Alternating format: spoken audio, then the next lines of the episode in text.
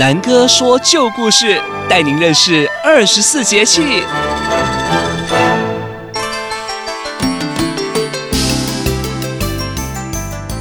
Hello， 各位大朋友、小朋友，大家好！又到了南哥说旧故事的时间喽。大家是不是觉得天气越来越热呢？没错啊，夏天到了呢。夏天当中有一个华人重要的传统节日，就是端午节。每年农历五月初五就是端午节，而端午节的习俗就是要吃粽子啊，划龙舟，是吧？粽子呢，好吃没话说，龙舟比赛也是非常精彩。那小朋友们知道端午节的由来吗？相传端午节是为了纪念爱国诗人屈原，而屈原是战国时代的楚国人，忠心爱国，为国为民。但是楚王呢，听信了奸臣的谗言，将屈原流放驱逐。遭到流放的屈原内心非常的失望，愤恨不平，于是抱着石头纵身跳进了汨罗江。楚国百姓知道后都非常的伤心，纷纷主动到汨罗江来悼念屈原。百姓们划船来回在汨罗江上打捞，希望能够寻回屈原的身体来安葬。为了不让屈原的身体被江里的鱼虾吃掉，所以百姓们特地准备了竹叶，包入米食，投到江中给鱼虾吃。从此演变成端午节划龙舟、吃粽子的习俗。相信这样的故事流传的比较广泛。但是端午节另外还有一个凄美的传说，就是白蛇传。今天南哥就来说这个白蛇传的故事哦。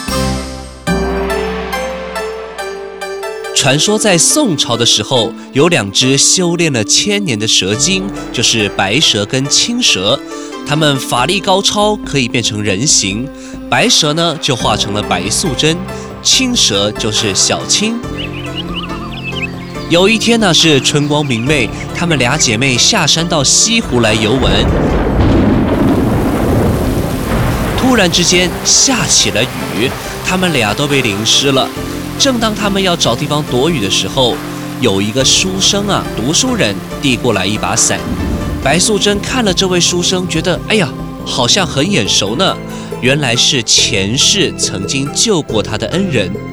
白素贞就跟这位读书人搭话了。这位公子，真是太谢谢你了。请问你叫什么名字呀？这位书生就说：“我叫许仙，家住在湖那边。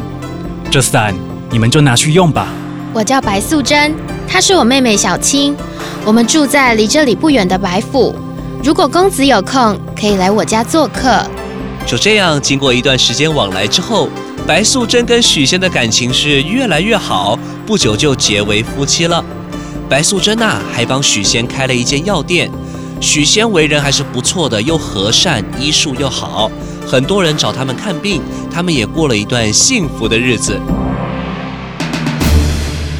但是有一天，金山寺的法海和尚经过，见到许仙身上，哎呦，散发着妖气。后来发现许仙的妻子竟然是千年的蛇精，他就对许仙说了：“告诉你，你娘子是神妖变的，你们如果继续在一起，这时间久了，你会被她害到的。”那许仙当然很生气，我娘子这么善良，怎么会是蛇妖呢？而且她怎么可能会害我呢？法海也知道许仙很难相信他的话，就跟许仙说：“如果你不相信，你可以在端午节那天给她喝一点雄黄酒，到时候啊，看他会不会变回原形。”听法海这么说，许仙心里想，这试试看也无妨。如果娘子喝下没有变身，我看你这和尚还有什么话说呢？于是端午节那一天，许仙设法让白娘子喝下掺了雄黄的酒，结果没想到白娘子真的变成了蛇。许仙被吓得昏了过去，从此卧床不起。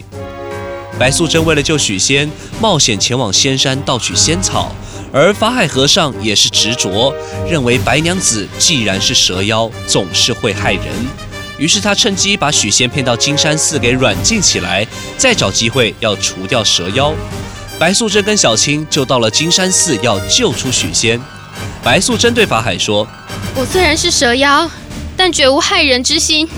只想和我的丈夫好好过日子，你为何要拆散我们呢？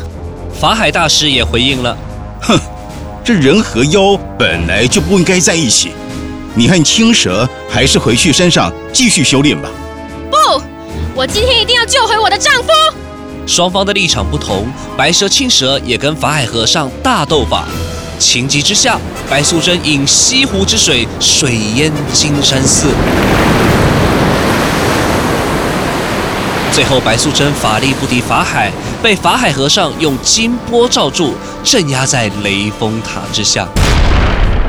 许仙和白素贞这对夫妻也就被拆散了。也就是因为这个传说故事，后来就有端午节撒雄黄辟邪的习俗。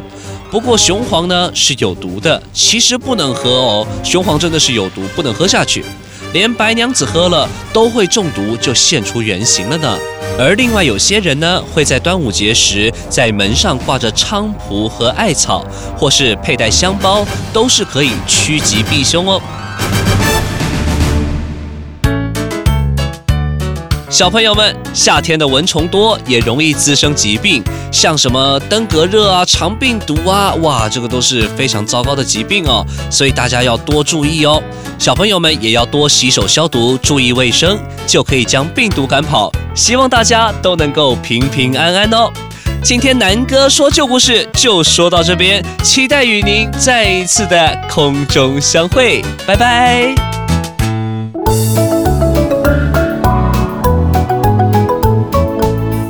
好吃的汉饼都在旧镇南，传承汉饼文化在旧镇南。